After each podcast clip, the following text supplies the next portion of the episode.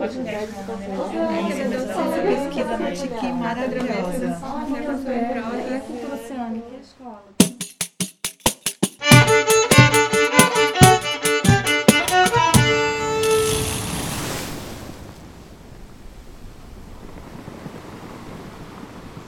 Olá, navegantes! Bem-vindas e bem-vindos a bordo, que o Conservação em Prosa vai começar. O podcast que traz ciência, educação e cultura oceânica numa só onda. Este podcast é uma iniciativa da Fundação Florestal, através do Parque Estadual Ilha Anchieta e da Cátedra Unesco para a Sustentabilidade do Oceano. Eu sou a Priscila, sua anfitriã, e hoje, no nosso 16º e penúltimo episódio da primeira temporada, vamos falar sobre a gestão nas áreas de proteção ambiental marinhas, conhecidas como APAS, do litoral de São Paulo. Durante toda a nossa temporada, trouxemos pesquisadoras e pesquisadores que fizeram seus trabalhos em unidades de conservação marinhas e costeiras. Agora, nos últimos episódios, traremos a outra ponta dessa corda. Vamos falar com as gestoras e gestores dessas unidades para entender como isso tudo que a gente discutiu aqui é aplicado no território e no dia a dia da gestão.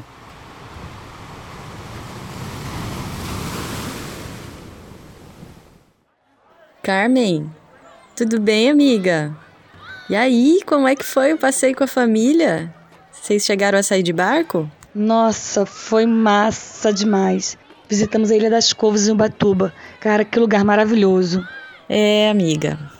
Mas você viu como era antes, né? A visitação lá era bem barbárie. Tipo, não, não tinha nem espaço para pôr o pé na areia, de tanta gente. E a organização da visitação lá foi feita pela comunidade local e pela APA Marinha do Litoral Norte. Hum, verdade. A APA Marinha que cuida disso. Não só disso, né? Mas de uma série de outras atividades que acontecem no território. Lembra? A gente falou disso semana passada. Mas sabe, seria bem bacana se a gente conseguisse conversar com alguém que trabalha lá para saber mais.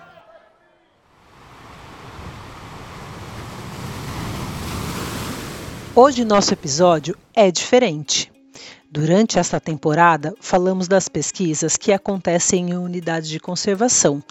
E para fechar com chave de ouro, agora vamos saber mais sobre como essas pesquisas contribuem para a gestão e proteção dos territórios, ou melhor, maritórios. Vamos conversar com três pessoas que têm a responsabilidade de gerir as APAs marinhas do litoral de São Paulo. Temos o Márcio Santos, que é biólogo e gestor da APA Marinha do Litoral Norte desde 2018, a Maria de Carvalho Tereza Lanza, engenheira florestal e gestora da APA Marinha do Litoral Centro, e a Letícia Quito, bióloga e gestora da APA Marinha do Litoral Sul desde 2014. Se você ainda tem dúvida quanto aos tipos de unidade de conservação, seus instrumentos e como elas se distribuem no litoral, Litoral do Estado de São Paulo, volta lá nos episódios 2 e 3. Claro, não esquece também de contar pra gente o que você está achando dessa temporada e das aventuras da Marlene. Pode ser pelo e-mail conservaçãoemprosa@gmail.com ou no Insta, arroba conservação em prosa, sem acento e sem cedilha. Bora seguir a gente nos seus tocadores favoritos?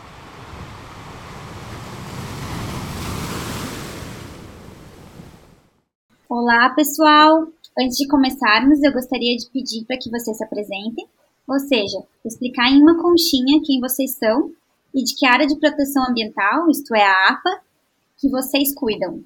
Olá, meu nome é Letícia Quito, eu sou bióloga formada pela UFSCar e tenho mestrado em sistemas costeiros e oceânicos pela Universidade Federal do Paraná. Eu respondo pela gestão da APA Marinha do Litoral Sul desde 2014 que é a APA que abrange a costa dos municípios de Cananéia, Iguape e Ilha Cumprida. É, eu vim parar na gestão, comecei a estudar os botos aqui na região de Cananéia, né, vim como pesquisadora, acabei me tornando conselheira pela instituição que eu representava na época, na APA Marinha, e depois passei a integrar a equipe da APA em 2013 e em 2014 finalmente acabei entrando para a gestão da unidade.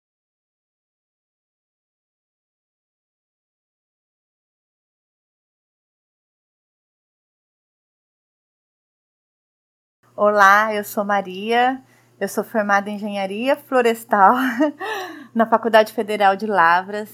É, durante a faculdade já já tinha as, as pesquisas eram todas relacionadas com levantamentos e diagnósticos socioambientais para subsidiar políticas públicas.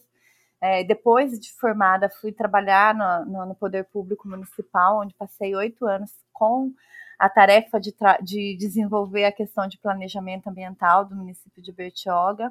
E foi a partir desse trabalho, nas interfaces que eu fazia. Eu sou Márcio, formado em Biologia, né, Universidade de Taubaté, pós-graduação em Biologia Marinha, natural de Ubatuba. Centro, é, adentrei na carreira pública como estagiário da CETESB em 2005 agente regional de Ubatuba, também prestando apoio no Comitê de Bacias Hidrográficas do Litoral Norte, onde fiquei até janeiro de 2018, quando fui convidado a assumir a gestão da, da APA Marinha do Litoral Norte. Então, desde 2018 eu estou gestor da, da APA Marinha do Litoral Norte, mas desde o processo de criação, é, lá em 2008 e 2009, bem dizer assim, né, criação da unidade, depois consolidação do, do conselho gestor, eu participo da, das tomadas de decisões, das discussões conjuntas das APAs, inclusive sendo conselheiro já no primeiro momento pelo Comitê de Bacias, né? Primeiro conselho formado em 2009,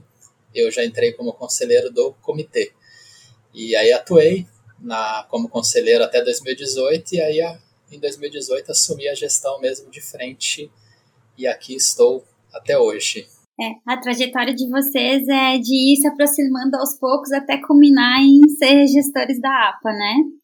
É, então, a gente sabe que a APA é uma das categorias de unidade de conservação que permite usos indiretos, como turismo, e diretos, como a pesca e a extração de recursos. Então, nesse contexto, eu queria pedir para vocês explicarem um pouco quais são os maiores desafios que vocês encontram no dia a dia da APA.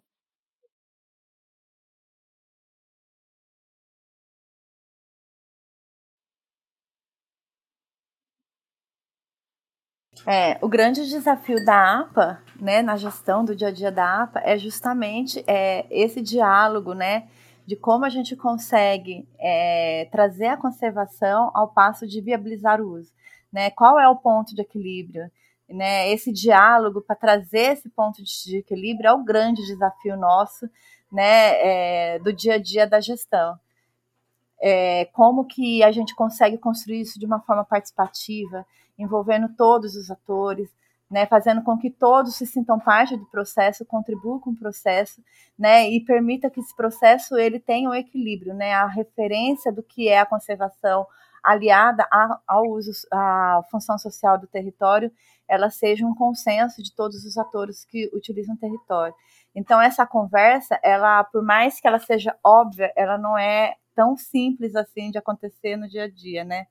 Então esse no caso nosso. Para assim, complementar um pouco o que a Maria falou, né? Eu acho que para a gente conseguir é, chegar nesse, trabalha, nesse né, grande acordo, a gente e né, conseguir né, compatibilizar né, a, a conservação, que é o objetivo central né, de uma unidade de conservação, como o próprio nome diz, mas com as funções sociais e com as atividades econômicas que muitas vezes já ocorrem no território, mas podem ocorrer de uma forma não tão sustentável, é buscar promover justamente o ordenamento dessas atividades, né? Acho que a palavra, a grande palavra assim que envolve gestão de APAS é ordenamento, é organização. A gente não tem tanto essa característica da, da restrição, de um controle tão direto de acesso, né? Porque APAS são áreas em que, como você colocou, pode ter os usos, mas a gente tem que entender o como esses usos podem ser feitos para que a gente consiga atingir os objetivos da unidade. Então, a organização, o ordenamento acaba sendo a chave, né? Pode, mas pode com algum tipo de organização para que elas possam ser atividades de fato sustentáveis ao longo do tempo e consigam também é, fazer com que a gente atinja os objetivos, né? E para isso a gente acaba lançando mão de criar alguns regramentos, né? A gente tem instrumentos de gestão que, que são as regras ou pelo plano de manejo, ou pelo zoneamento, ou alguma regra que a gente possa criar como resolução, mas que é, a gente precisa criar realmente de forma participativa, como a Maria falou, para ouvir todo mundo, é, é, dar voz né, aos diferentes saberes que a gente tem no território, ao conhecimento, aos diferentes interesses, para que aí a gente consiga criar regras, estabelecer pactos e acordos que façam sentido para o território todo, não para um determinado setor ou outro, e sim entender o que, que o território precisa conciliar para chegar numa regra ou numa política pública que atenda aos nossos objetivos. Acho que o, o mix desses saberes, né, de conciliar os saberes, principalmente o tradicional, com os saberes técnicos, mesmo científico, é também uma grande é, conjuntura que a gente tem e que, a, que só é propiciado mesmo, vamos dizer assim, no território das APAS, né, e também com esse olhar do território, até a gente brinca do maritório marinho, né, então é um pouco do, desses conciliação desses interesses envolvendo diversos atores para as tomadas de decisão de forma conjunta e compartilhada, né? E aí a gente tem alguns exemplos que a gente está tá tratando agora como acordos de gestão, vamos dizer assim, né? Que promovem o ordenamento de algumas atividades que já estão evoluindo, independentemente do plano de manejo ou não, né? A gente tem alguns exemplos aqui já de ordenamento é, nas três unidades, né? A pescaria de Emale, no litoral sul, devidamente ordenada, de acordo com o tamanho das embarcações e distância de costa, a questão do arrasto de praia, né, na APA Marinha do Litoral Centro. Aqui no norte, né, onde eu falo, a gente tem também o processo de discussão do ordenamento das atividades tradicionais de cercos flutuantes, né, e também um mais recente que a gente está trabalhando e, e é sempre muito interessante também reforçar que é uma batalha, a gente promoveu o primeiro ordenamento, mas maior ainda é dar continuidade ao processo, né? que é o ordenamento da Ilha das Couves, que é um case que a gente está trabalhando tanto que tem muita projeção para ser um case de sucesso, inclusive também de expansão para as outras duas unidades marinhas. Né? E tudo isso trabalhando em conciliação com os usuários do território, conciliando esses saberes acerca do, do ambiente marinho. Né? Então é super importante a gente levar isso para um processo de diálogo e discussão conjunta, né? É, e lembrando sempre que o acordo final, o acordo, pacto, que vai gerar uma portaria, é, ele, para ser perene, para ter uma certa sustentação, não pode considerar um dos lados ou alguns dos lados, né? E sim um mix de intenções de todos os usuários, onde é um ganha-ganha, né? Todos ganham, mas também todos têm que abrir mão de algum momento na sua proposta inicial, né? Acho que esse também é um grande legado aí da discussão no território das APAS. Legal que vocês trouxeram isso, porque uma das perguntas que a gente tinha também era com relação a assim, exemplos práticos, né, de como é o dia a dia da gestão. Então, isso já vai ajudando a dar uma noção do que é né, o trabalho dentro da APA. É, e aqui eu gostaria de resgatar uma fala que o Márcio fez com relação ao saber científico, porque vou fazer o gancho aqui com o podcast, né? Ele, Conservação em Prosa, foi pensado para trazer à luz algumas pesquisas realizadas nessas APAs, né? A gente já a gente está fechando agora a temporada e ao longo desses todos esses episódios que a gente esteve desenvolvendo, a ideia era trazer um pouco do que foi mesmo trabalhado aí com algumas com pesquisadores e pesquisadoras, né? De áreas diversas, assim. Então, a minha pergunta era mais com relação a como é para vocês a relação com essa produção de conhecimento nas universidades e nos institutos de pesquisa e quais desafios, né, para fazer esse trabalho, essa fala, essa integração conjunta, assim, entre tanto a gestão né, da APA com as universidades e esses centros de pesquisa. Então, acho que o mais importante desse processo de integração relacionado à pesquisa é para com a unidade de conservação, né? É uma coisa que a gente sempre defende que é informação para subsídio à gestão, né? Para amparar a gestão nas tomadas de decisões, né? E isso a gente tem uma grande abertura, vamos dizer assim, que são nos próprios conselhos gestores, né? Todas as unidades aqui, elas possuem as cadeiras, né? A gente trabalha desse jeito, ou as, as possibilidades de representação dos institutos de pesquisa comporem o próprio conselho gestor, né? De todas as unidades. E aí, a, a depender de cada uma delas, aí um pouco mais pontual, é, tem também trabalho sendo realizado internamente nos, nas câmaras técnicas, né?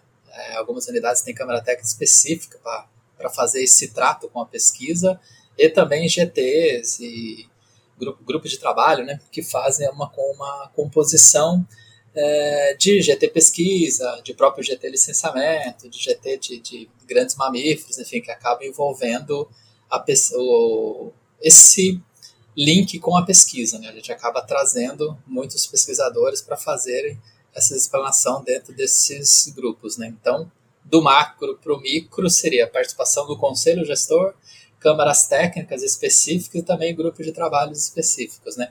E é importante citar que esses dados né, eles são levantados né, né por diversas formas e que venham a subsidiar a, a tomada de decisão efetiva mesmo no dia a dia da gestão. Né? Essa é a, nosso grande, a nossa grande busca é, no dia a dia da unidade de conservação, né? trazer mais transparência das nossas necessidades para que a academia, vamos dizer assim, ou as pesquisas venham auxiliar também essas lacunas que a gente tem de informação para a nossa tomada de decisão no dia a dia, né? que é super corrido e a gente precisa ter esse material ali disponível para a gente, se, com base neles, elaborarmos os nossos documentos técnicos para manifestação para X assuntos que rolam na unidade de conservação. Né? Que legal, acaba sendo estabelecida uma parceria, né? É, Letícia, se quiser complementar. Então, e a gente vem buscando, né, desde acho que da criação das APAs, a gente busca, né, uma articulação com a academia, com ONGs, né, que trabalham com pesquisa e conservação também na, na região dos territórios das APAs, a gente sempre tentou, de uma forma um pouco mais pontual e às vezes é, partia da própria iniciativa né, da, da, equipe de gestão, essa aproximação com a academia e tentar buscar os pesquisadores tanto para participar dos conselhos, mas também indicar necessidades que a gente tinha é, de estudos para alguns temas que a gente vinha discutindo no território. Então a gente fazia campanha, chegamos a promover alguns cartazes para entregar nas universidades para falar da importância do pesquisador submeter suas pesquisas a, anteriormente à COTEC, que era uma comissão técnico-científica né, do Instituto Florestal, que remetia para as unidades de conservação fazer uma manifestação sobre essas pesquisas. E muitas vezes a gente conseguia, por meio dessas manifestações, né, buscar puxar um pouco mais para uma aplicação, é, aquele estudo para aplicação das necessidades da gestão. Atualmente, a COTEC agora é vinculada ao IPA, que é o Instituto de Pesquisas Ambientais do Estado, então, existe esse caminho né, da unidade receber e ser informada dos estudos que vão ser desenvolvidos nas unidades. Então, isso já trazia um pouco dessa, desse link né, entre a gestão e a academia, mas isso foi reforçado recentemente com a publicação dos planos e aprovação do, dos planos de manejo das APAS marinhas, que já traz um programa específico de pesquisa e monitoramento. É, nesse programa, a gente tem diversas ações e diretrizes né, que a gente precisa cumprir ao longo dos anos, assim, num horizonte de cinco anos de gestão, e que visam justamente é, trazer pesquisas que são de interesse mesmo para responder às nossas dúvidas e, e, demandas da unidade. Então, é, tem um anexo desse programa que é como se fosse uma listagem de todas as lacunas de informação que a gente já identificou durante o processo de elaboração do plano de manejo ele passa a servir meio como um, um cardápio assim de possibilidades também para os pesquisadores que tiverem interesse em desenvolver as pesquisas no território das APAS, entenderem, ah, no meio socioeconômico, o que, que a gente já identificou de necessidade, no meio biótico, no meio físico. Então acaba também é, servindo agora como um, é, um, um rol aí, né, de, de possibilidades, e aí para trazer pesquisas mais aplicadas. Então, isso acabou sendo agora formalizado, institucionalizado de forma um pouco mais forte ainda com a publicação dos planos, que acho que vai dar uma perspectiva boa aí para a gente conseguir unir cada vez mais gestão e pesquisa.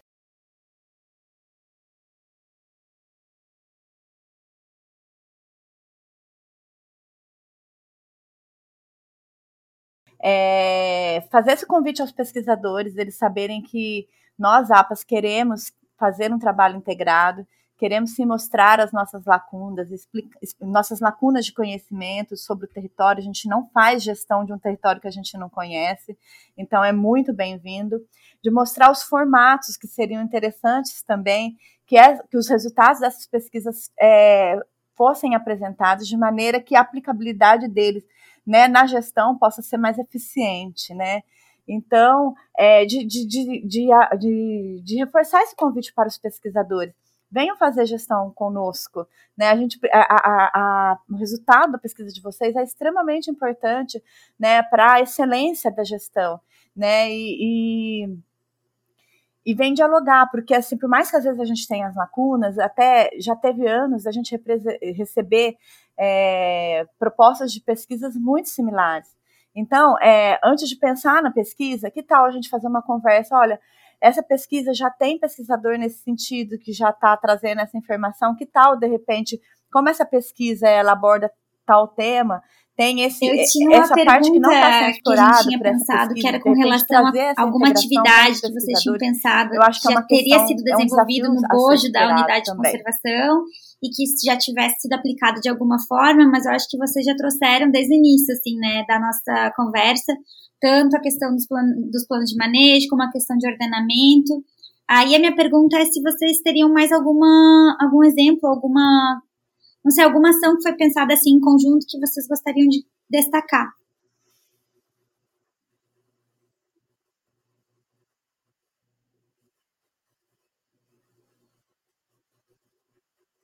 No litoral centro, a gente tem alguns exemplos bem interessantes de pesquisas que nos auxiliaram né, nas tomadas de decisão e nas políticas públicas, priorização de políticas públicas é, de, da gestão ambiental da unidade.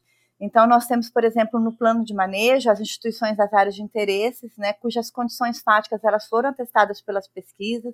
Aí a gente destaca o inventário de geossítios, as pesquisas que identificou e comprovou a existência de um recife de corais mais ao sul do Atlântico, que fica ali na Ilha da Queimada Grande, e que trouxe instrumentos específicos para essas regiões de ordenamento, é, de demanda de ordenamento é, desses locais.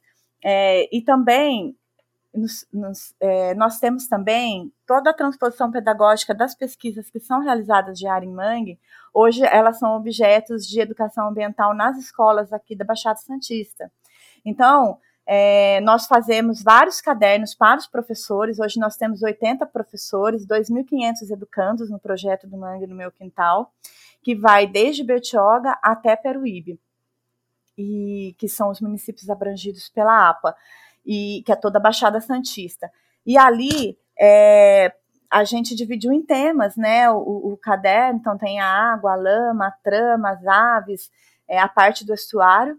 E, e a, o caderno que auxilia o professor a desenvolver dentro de sala de aula os conteúdos formais, tendo como pano de fundo o manguezal, que está próximo à escola, elas, eles foram escritos, são transposição pedagógicas das pesquisas realizadas no território.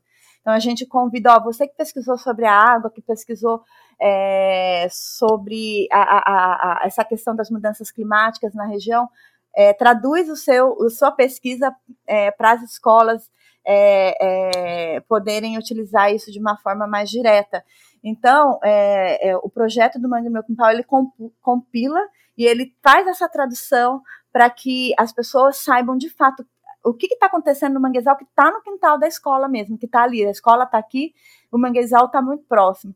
Para saber como que faz para ela ressignificar esse olhar e conseguir é, nos ajudar nessas ações preventivas de proteção desses manguezais.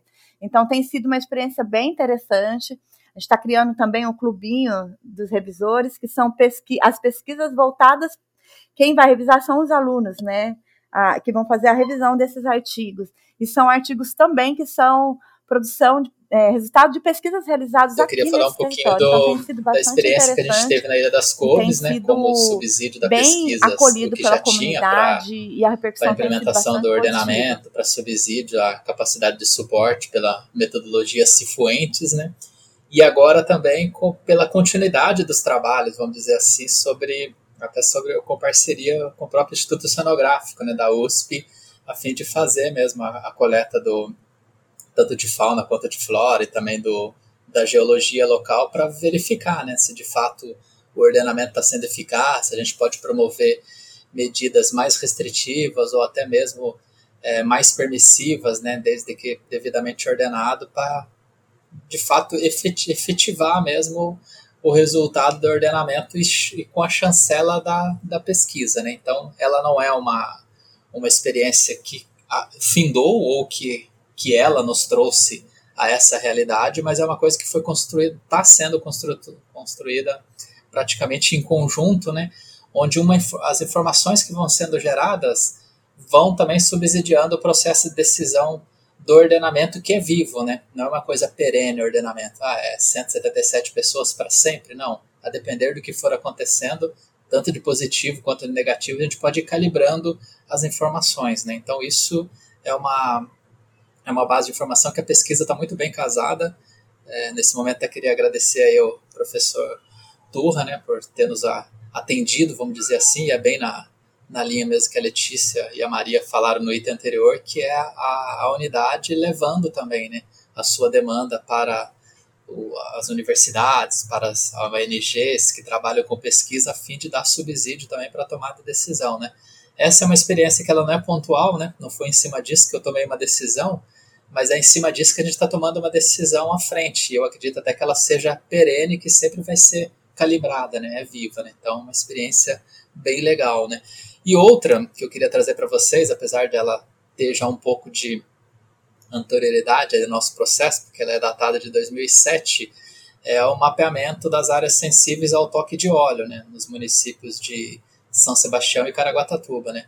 Esse documento é muito importante para a gente, a gente utilizou ele no, no processo de elaboração do plano de manejo aqui do Norte, mas também utiliza em vários licenciamentos é, que causam intervenções na costa, né? principalmente aqueles ligados aí a, ao polo pré-sal, né? É, produção de petróleo e gás, onde a gente utiliza bastante esse, essa pesquisa para tomada de decisão e até mesmo para subsídio do, das nossas informações técnicas, nossas manifestações técnicas referente a esses empreendimentos que aqui é, que, as, que essas áreas onde foi realizada a pesquisa. Né? Então, é nessa linha que a gente deve fortalecer, eu acho que até o pleito é esse mesmo, de chamar né? e, e traduzir essas informações também para a visão acadêmica. Né? A gente entende perfeitamente que os momentos são totalmente diferentes, vamos dizer assim, né? o ritmo, né?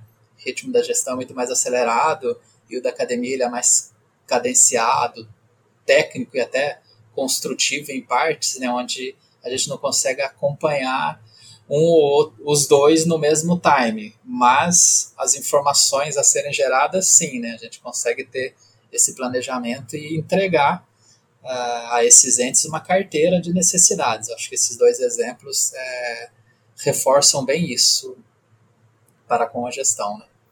Muito bom. É, só gostaria de te perguntar, Márcio, quando tu falou do ordenamento da Ilha das Couves, né? É porque vocês tinham feito um cálculo do número de pessoas máximo para entrar na ilha, é isso? Que seria isso, e a partir dali está evoluindo agora para também considerar outros impactos, né? A gente fez uma metodologia que é Cifuentes, então a gente utilizou um indicador que ele é bem restritivo e é bem focado mesmo em unidade de conservação, né? Então o nosso carro-chefe, vamos dizer assim, foi a conservação, né? Aí agora com outros critérios, inclusive também os socioambientais, né, que também tem outros projetos rolando, né? Eu não citei, eu citei aqui o, o Instituto Oceanográfico que está tocando essa, mas também tem o pessoal da Fiocruz, do próprio Observatório dos Territórios Sustentáveis e da, da Bocaina, né? Casado com um pouco do pessoal do UFRJ, que também estão desenvolvendo pesquisas é, nessa linha para dar mais subsídios para a gente ir calibrando mesmo de fato esse 177. E aí, é 177 mesmo? Ou podemos ir para mais ou para menos, entendeu? Isso a gente só. 177 é o número, viu, pessoal? Que foi designado de visitantes dia. Dia de forma escalonada, né? Então a gente dividiu lá em três períodos, uns 177 a cada um desses três períodos, né? Então as pesquisas elas vão nesse, nesse exemplo aí bem pontual, elas vão dar subsídio para a gente ir tomando as decisões, se precisa ser mais restritivo, reduzir para 150, ou se podemos jogar um pouquinho mais para 200, 220, né? Então isso que a gente é o nosso pleito, né? Informações para subsidiar a tomada de decisão da gestão no dia a dia, né? Entendeu? A gente não consegue no, no dia a dia da gestão gerar essas informações porque aqui é, é correria e tem que ter o, o dado. De toda, e, por outro lado, também não podemos tomar decisão, tipo, dormiu, sonhou que tem que ser um 77 e vai ser um 77. Então a gente tem que estar tá baseado também em instrumentação legal, né? E por isso que tem que ter esse casamento. E aí eu falo da pesquisa, mas também do conhecimento empírico local, que é super importante também, né? A gente ter esse contexto aí daquele velho é velha frase do tripé ambiental, né? Social, econômico e o financeiro, né? Que precisa ser levado em consideração nas tomadas de decisões. Né? É, eu acho que vale a pena também trazer como exemplo, né, justamente pelas apas marinhas terem uma demanda importantíssima, né, talvez a principal é, que permeia todas as apas, que é de, são demandas relacionadas ao ordenamento pesqueiro. A gente, o nosso principal público é, são os pescadores, a pesca tanto artesanal quanto industrial quanto amadora ocorrem de forma bem intensa nas APAs, e existem muitos conflitos relacionados também a, a regramentos que ou são necessários e ainda não existem, ou que existem, mas que é, não sejam necessariamente compatíveis com a realidade local. Existem muitas regras que às vezes são pensadas, concebidas é, para um território muito maior, né? Muitas regras nacionais elas valem para toda a região sudeste e sul, por exemplo, do país, acabam incidindo nas APAs, mas não não conversam com a realidade do pescador artesanal, de pequena escala. Então, muitas vezes a gente precisou também é, buscar meios de, de, diminuir alguns desses conflitos gerados por regramentos que não, é, não eram compatíveis né, com a realidade dos pescadores que atuam nas APAS.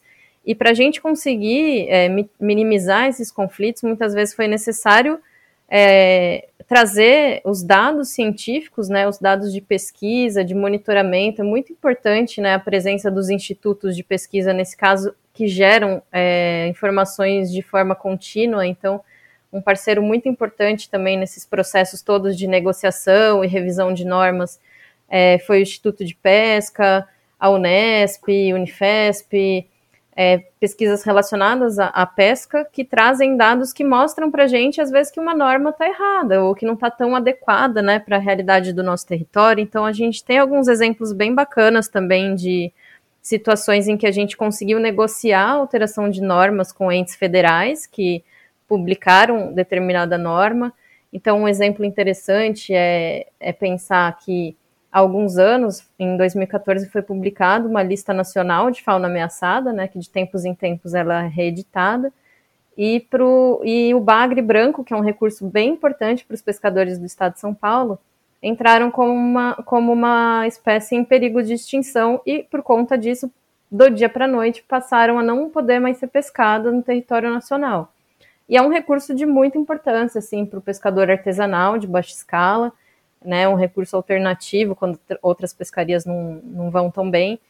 E a gente sabia que essa restrição ia gerar um conflito social bem grande, então a gente, de uma forma conjunta, né, entre as APAs, inclusive com APAs federais, a gente juntou né, os dados disponíveis de monitoramento pesqueiro, os dados da academia, para tentar mostrar que no estado de São Paulo os estoques dessa população é, estavam estáveis, enfim. E aí, a partir daí, foram é, escritos, né, com muitas mãos, então, tanto a academia quanto os pescadores, a gente da gestão, escrevemos laudos técnicos, né, trazendo todo o resgate dessas informações históricas aí que, graças à pesquisa e monitoramento, estavam disponíveis para São Paulo, conseguimos reverter, né, e trazer uma exceção para o estado de São Paulo, claro, mediante uma série de de medidas né, de, de manejo, tomando alguns cuidados, né? Então, esse é um exemplo legal, a mesma coisa com a pesca de emale, que os regramentos do emale tinham alguns conflitos também com a pesca artesanal, e a gente conseguiu negociar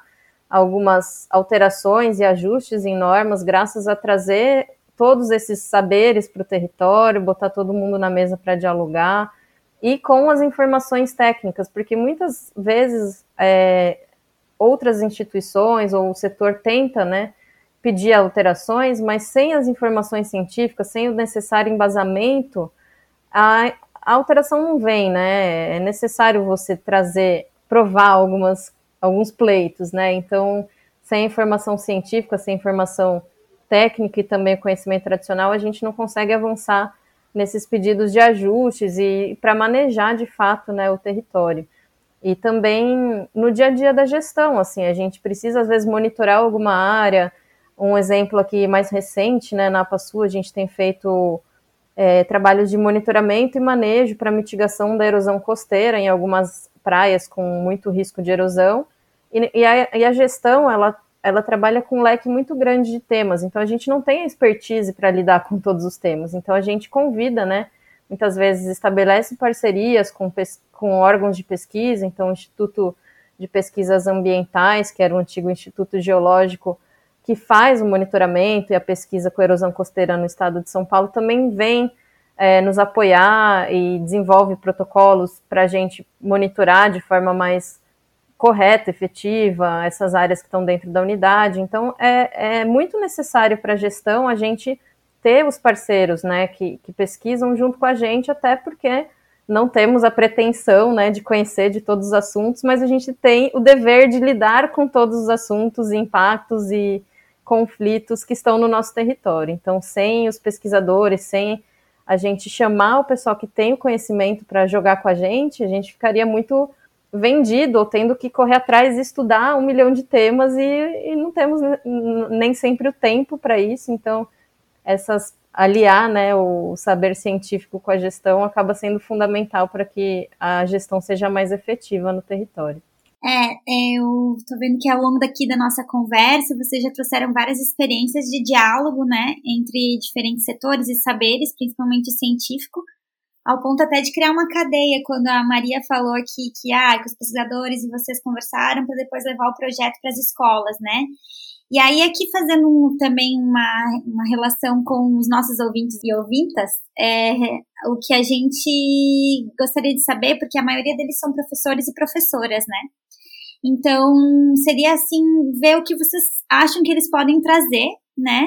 Para se aproximar mais às APAs e às suas ações. Acho que o, o, a gente tem uma questão que é bem interessante, ela não é apenas pontual das, das nossas unidades de conservação, mas praticamente de todas, né, quando não se tem um plano de manejo ou um plano executivo devidamente ordenado, né. Então essas questões de pesquisa elas ficam muito ligadas mesmo a quem está no front da gestão, né. E aí a gente fica vulnerável a quem estar ali ou estar no momento potencializar ou não esse item de pesquisa, né. Mas a gente nas APAs marinhas agora, recentemente, a gente teve aprovado né, plano de, os planos de manejo é, das duas unidades é, centro e sul já está decretado, então já está vigente, e a do norte está para rolar esse decreto se tudo der certo. Né? E nesse no plano de manejo a gente tem toda a parte do diagnóstico e tal, e tem também o prognóstico, que eles são relativos aos programas de gestão. Né? E dentro dos programas de gestão a gente tem, são seis, e tem um específico que é o programa de monitoramento e pesquisa, né? Então, e aí nesse programa em anexo a gente tem uma, um anexo, né, que são as lacunas de pesquisa, enfim, a gente tem um cardápio, eu vou dizer assim, é, com todas as lacunas de pesquisa que foram identificadas nesse processo de elaboração do plano de manejo, né, que não foi tão curto, né, a gente praticamente ficamos aí mais de 10 anos é, elaborando é, o plano em todas as suas etapas. Né? Então a gente tem um rol de, de lacunas ali, de necessidade da gestão que estão devidamente já identificadas nesse anexo 1 do, dos programas de, do programa de pesquisa e monitoramento. Né? Além do próprio é, programa mesmo de pesquisa e monitoramento, onde diversas ações ali carece, até bem falado aqui pelas meninas, de informação para gestão, para tomada de decisão no dia a dia ou no processo participativo de constituição de um ordenamento. Né? Então eu vejo que é, o carro-chefe para uma tomada de decisão acerca de um tema ou de, um, de uma frente, vamos dizer assim, de pesquisa, né, ele deve ser concebido e norteado pelos programas de gestão e pelo plano de manejo das APAS, que hoje a gente tem bem consolidado. Né? Embora do Norte, que eu falo aqui representa não estar decretado ainda, mas ele já é um acordo de território e as lacunas de pesquisa não vão mudar estando decretado ou não. Né? Então acho que isso é importante para ter é, o pesquisador ou o futuro interessado, vamos dizer assim, base para já iniciar. Né? E aí eu vejo que ele vai estar tá muito casado com esse conhecimento, com a nossa necessidade, né? que é a demanda, e também pode, nesse rol de de, de lacunas, também estabelecer uma frente de trabalho onde seja mais conveniente para ele, porque ela não é focada, tem desde o foco em um animal, lá um organismo, não precisa citar os nomes aqui, mas também de, de controle social, de uma forma muito mais ampla. Então, quer dizer, todos os setores, né, de pesquisa praticamente tem ali as suas frentes é, de atuação, né? E a lacuna é, é, de todas as frentes mesmo. A gente não tem assim uma questão pontual que seja uma grande lacuna. Entendeu? A gente tem lacuna de conhecimento das unidades em praticamente todos os temas, né? Então, é, como recomendação assim ó, aos pesquisadores, e a gente está fazendo aqui uma uma conversa com eles, inclusive, né, a fim de, de informá-los e de subsidiá-los também é isso. Consultem o plano de manejo da unidade, né? E consultem também a unidade, né? Quando forem desenvolver pesquisas, também é outro algoz que a gente tem, vamos dizer assim, que é consulte as unidades, porque mesmo que a gente não tenha o plano de manejo, eu acredito muito que os gestores possuem conhecimento é, relativo com relação às lacunas e às frentes de trabalho, onde vai trazer um resultante. Né? Então, desde a minha inserção aí do serviço público, eu venho buscando isso desde a época de comitê de bacias, né? E vira e mexe chega os pesquisadores, manda aquele e-mail, né, e vem conversar. Então sempre a gente traz para essa linha do, olha, vamos obedecer um, um, programa, vamos ver quais são as, de fato as lacunas de, de conhecimento para você de fato gerar um recurso mesmo, né? Já uma vez que você está pesquisando e também tem dentro da pesquisa suas obrigações com o bem comum, né? Não é simplesmente pesquisar para ganhar títulos, e sim para poder também promover a sua pesquisa. Eu acho que conversando com os gestores, e aí eu falo aqui das APAs, e casando a, a sua demanda, né, que é do conhecimento, com as necessidades do, do plano de manejo da gestão, eu acho que é um, um principal encaminhamento aí, vamos dizer, né? E conhecimento de campo, acho que é super importante, entendeu? Conhecimento de campo, do dia a dia, até para saber também é, onde vai entrar, né? Às vezes você vai mesmo, você acessa essas informações na teoria lá, e daí você se apaixona, vamos dizer assim, por um tema, né? Mas não necessariamente no campo, né, no dia a dia da, da gestão ou do território como um todo, é aquilo é fácil de ser executado, vai trazer uma, um contentamento para ti, para os envolvidos, entendeu? Acho que essa conversa também é boa, né? Não só se apropriar na parte teórica, né? E aí, nesse sentido, a gente está super à disposição, que nem eu falei do, dos e-mails, a gente procura, meu, na medida do possível, atender quem vem e, e faz uma proposta. Quero conversar, estou pensando aqui em fazer uma pesquisa X, a gente atende é, dentro das nossas agendas também, né, cada vez mais intensa. Mas é isso, acho que é mais assim, se colocando à disposição e dentro desse alinhamento que é super importante, né, de subsídio mesmo à gestão, mas considerando esses instrumentos já consolidados de território. Né? A gente não pode agora, que nem eu falei no, no anterior, dormir aqui o gestor e sonhar que, nossa, a lacuna de pesquisa é essa, porque na verdade a gente já tem já uma bateria consolidada em acordo com o território, né, devidamente construída ao longo desse tempo e que de fato vai trazer um resultante é, eficaz no dia a dia da gestão. Né. Vocês têm uma necessidade multidisciplinar de teoria e prática e já está mapeado, né? Então o pessoal pode ter acesso a isso. Exatamente. O documento ele é um anexo né, desse programa de gestão aí que é o é, pesquisa e monitoramento. Ele é o anexo único né, do, dos programas de gestão, chama-se Lacunas de Pesquisa. E a gente pode também socializar aí com o pessoal, as meninas já têm inclusive o plano de manejo decretado, né? Pode mandar o link do decreto, enfim.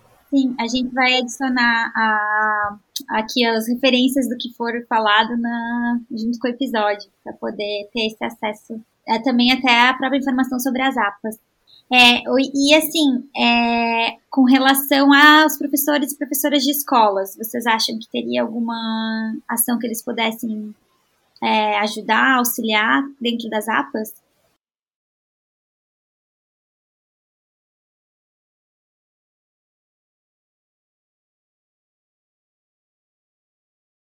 Eu hoje vejo uma janela de oportunidade muito grandes é, dos professores, porque o ensino médio tem uma portaria do MEC que hoje pede para que eles desenvolvam os itinerários formativos de iniciação científica. E existe uma temática que chama Mundo Sustentável e Agente Ecológico, que, juntando com o que o Márcio trouxe, né, dessa questão da, das lacunas que a gente já tem mapeado de conhecimentos por cada APA, e juntando né, toda essa questão da ciência cidadã, toda essa metodologia de ciência cidadã, eu acredito que esse bem bolado né, dessas três ferramentas podem é, importantes para a APA, porque eles vão passar a ter resultados, pode ser importante para a formação, né, que atende aí uma premissa que eles precisam já seguir, né, o ensino médio, que são esses itinerários formativos, né, então já, já participa da formação é, dos adolescentes, né, do, do pessoal que é o público-alvo do ensino médio, que eu acho extremamente importante, porque ao mesmo tempo que eles vão ter a formação acadêmica, eles vão ter uma formação de, que, de espaços onde eles podem é, participar de formulação de políticas públicas, e isso pode também resultar fazer sentido para o ensino deles, né? Não, então por que, que eu vou estudar química, né? Aí quando ele vê a aplicabilidade daquela química, ele já vê todo aquele processo formal de uma forma mais prática, de uma forma mais útil. Então eu acredito que traz um outro estímulo no processo formativo dele. Vai contribuir de uma forma muito significativa no seu processo formativo, seja no processo formal quanto no processo social onde eles vão entender onde eles podem, onde se constrói políticas públicas, quais são os espaços que existem, e isso eles vão levar para a vida toda. E eu acredito também que o ensino, que, que esses conhecimentos mais aplicados trazem mais sentido para o educando. Né? Ele consegue ver o conceito de matemática, física, biologia de uma forma mais, mais útil, mais aplicada, e eu acho que traz um outro estímulo para eles né, no processo de aprendizado. Então, é, o que a gente quer trazer para os professores é que a APA ela está de portas abertas, caso você tenha interesse em desenvolver esses roteiros itinerários, para a gente apoiar e acompanhar e dar o subsídio necessário, porque os dados que vocês podem produzir pode, é, nos é útil né, nas tomadas de decisão, e a gente entende que é, a APA, por ser um território gigante, quanto mais eles conhecerem da APA, mais eles vão se apropriar e, e se engajar nas frentes, né, nas frentes ambientais que as APAs é, abre, ah, desenvolve de agendas a Maria já, então já o engajamento da população também uma abordagem bem interessante, é assim, eu então, acho que a gente é, ainda precisa evoluir é um bastante nessa questão da educação ambiental é, e sensibilização ambiental relacionada à pauta da gestão das unidades de conservação, é, a gente sempre busca né, promover ações é, nas escolas, sempre que possível, o tamanho das pernas que a equipe tem, então a gente tem algumas limitações, algumas vezes, para conseguir fazer algo de educação ambiental que seja contínuo, né, um programa de educação ambiental da unidade que seja de fato efetivo, porque a gente acaba muitas vezes só tendo perna para fazer algumas ações, às vezes mais pontuais, em eventos temáticos, alguma palestra ou outra que nos convidam a fazer. Mas eu acho que um caminho muito importante para a gente conseguir suprir um pouco dessa nossa dificuldade é justamente trazer os professores para serem os multiplicadores, né? A gente fazer uma parceria de, de se unir se aliar às escolas não no sentido da gente estar presente de uma forma constante, que seria interessante, mas a gente não consegue, né, pela própria rotina da gestão, infraestrutura e equipe que a gente dispõe. Mas se a gente consegue é, entrar como parte de é, uma, uma capacitação, um, um trabalho de parceria com os professores, eles passam a poder trabalhar alguns dos conteúdos que são de interesse também da gestão e linkar esse tema da gestão com, com o ensino, né? Com os temas que às vezes são meio chatos, mas traz isso para uma realidade da região deles. Muitas vezes os alunos estão rodeados, né? Estão numa cidade que é rodeada de unidades de conservação e essas temáticas acabam não entrando no dia a dia ou permeando de forma transversal os temas de, de ensino. E acho que a gente pode trabalhar, né? Acho que a gente precisa buscar isso. Algumas iniciativas já existem mais consolidadas em algumas APAs ou em algumas unidades de conservação do que outras. Né? Um exemplo muito legal, assim, que acho que vai virar referência mesmo é o, o, projeto Mangue no Meu Quintal, que é encabeçado pela APA Marinha do Litoral Centro, mas que já consegue trazer isso, né? As escolas já se apropriaram do projeto, já passam a ser multiplicadores, então acho que é um caminho que a gente precisa começar a, fortalecer os que já estão abertos ou passar a abrir para outras unidades que não tenham isso tão, tão consolidado ou tão desenvolvido, né? Aqui falo por mim um pouco o Litoral Sul, a gente ainda precisa avançar um pouco mais nesse sentido, de trazer os professores para mais perto, assim, para serem esses multiplicadores. e conseguir manter né, um fluxo mais contínuo, né, que a unidade passe a ser uma pauta constante no ensino e por meio aí de outros interlocutores que não só a equipe da gestão. Então, acho que esse é um bom caminho para a gente se aproximar, mapear com eles quais são os temas de interesse que podem dialogar ou conversar com as disciplinas que estão sendo ministradas para aquela para determinada turma e ver como esses assuntos se casam com, com tanto a nossa demanda quanto a da própria escola. Acho que é um caminho legal. Que legal. É, são vários municípios, né, do litoral paulista que acabam integrando todas as APAs, então é realmente algo. Todo o estado de São Paulo. Que legal, muito bom. Gente, a gente chegou ao final. É, eu queria agradecer, foi um prazer conversar com vocês aqui, gestores, bom, as gestoras e o gestor das APAs Marinhas do litoral de São Paulo. É, eu agradeço muito a contribuição de cada um de vocês. Obrigada pela oportunidade e a gente agradece muito esse espaço de poder falar um pouco mais sobre a APA e possibilitar esse engajamento de todos que estão ouvindo de uma possível parceria. Obrigado, pessoal. Obrigado pela oportunidade. É, colocamos aqui à, à disposição para a gente fazer essas consultas e também darmos encaminhamento da melhor forma possível, né? Nessas pesquisas, como subsídios aí as tomadas de decisão e também da formação dos nossos jovens e adolescentes, né? Super importante formar novas gerações com o conhecimento ambiental, né? No caso, socioambiental. Portas abertas das APAs marinhas estão sempre abertas para a gente juntar o conhecimento técnico, o conhecimento local com a gestão. Obrigada.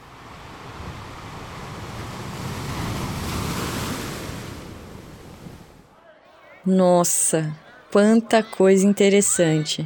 Depois de me inspirar tanto aí ao longo dessa temporada inteira, trazendo algumas atividades aqui para vocês, a dica de hoje não é bem assim uma atividade, sabe? Tá mais para um convite. Porque a gente falou tanto de unidade de conservação, né? Então eu acho que agora tá na hora de trazer literalmente elas para dentro mesmo da sala de aula, sabe? É, quer dizer assim, né? As suas equipes que trabalham aí para gestão e conservação do oceano. Eu vou buscar aqui quais são as unidades de conservação da minha cidade e entrar em contato, sabe? Aposto que elas têm alguma atividade palestra ou material que possam assim trazer aqui para expor na escola, né? Até mesmo em cidades do interior. Aposto que devem haver áreas assim para a gente também entender do que se trata, né? E isso já vai dar muito mais pano para essa manga aí, com certeza. E aí, Vamos lá então é, chamar essas unidades aí para a escola e depois me conta como foi, que atividade eles levaram para a gente poder compartilhar aqui também no Marlenes do Brasil. Até mais, pessoal!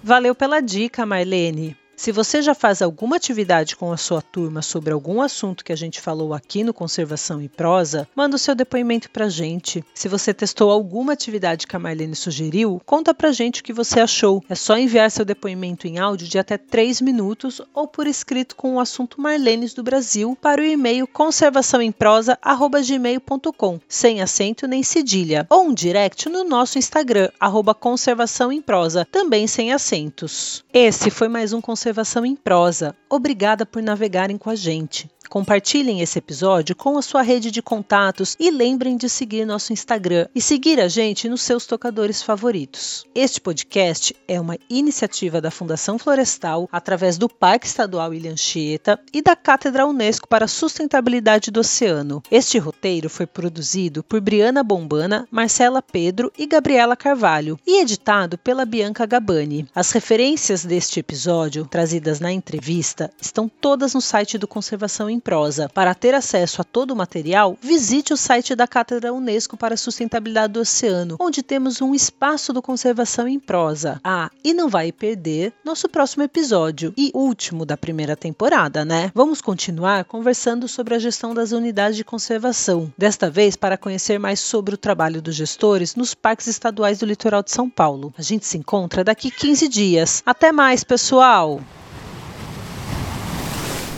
Estamos aqui para fazer dos mares o melhor.